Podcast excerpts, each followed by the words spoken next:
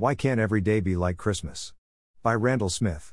I was sitting hard at work in my usual coffee shop the other day when the song If Every Day Was Like Christmas came on.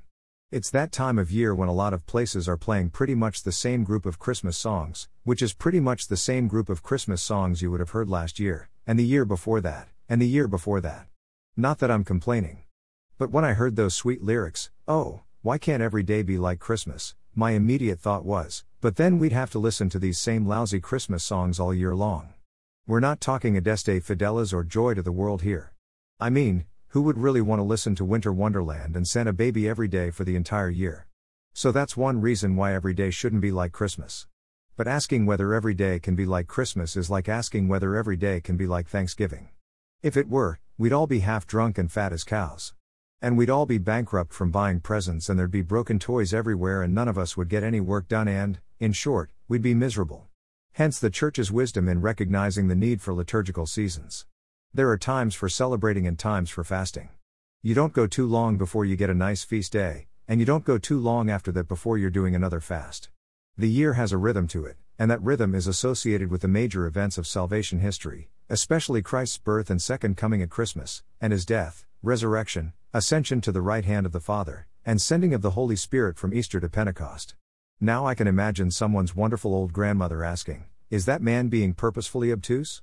To which my reply would be, If I'm understanding the meaning of the word obtuse, then yes.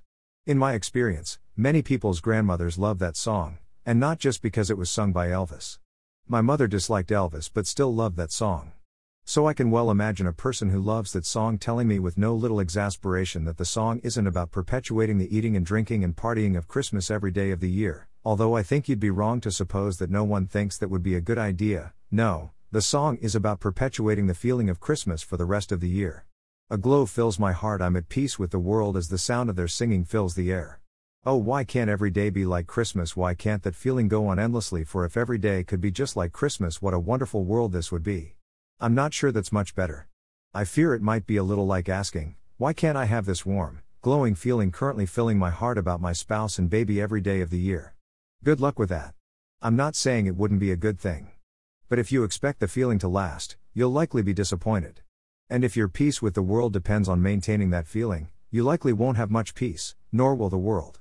Feelings come and go. If you expect that, you'll be better off. Okay, so let's bypass all this business about the song and get right to it. Wouldn't it be great if we could perpetuate the spirit of Christmas all year long? If by that spirit, we mean the spirit of kindness, compassion, generosity, humility, and selfless giving throughout the year, then yes, absolutely. But how could that be done? I mean, we don't need a national holiday to do it. We have other national holidays that don't inspire those virtues, or any virtues, mostly more vices. Well, I don't mean to be controversial, but it might have something to do with the Christ part, the incarnation, the whole business about the God who created the world out of love, so loving the world that he became man, a baby in fact, born of a woman, an act of love so great that it culminated in him sacrificing his life for us. No greater love has a man than this, that he laid down his life for his friends. But that last part, isn't that the point of Easter, not Christmas? Yes. But again, there's a rhythm to the year. You don't want to try to shove too much meaningful memorializing into one day, you could decide to celebrate your birthday and Christmas and wedding anniversary all on one day. It would be efficient. But most people don't.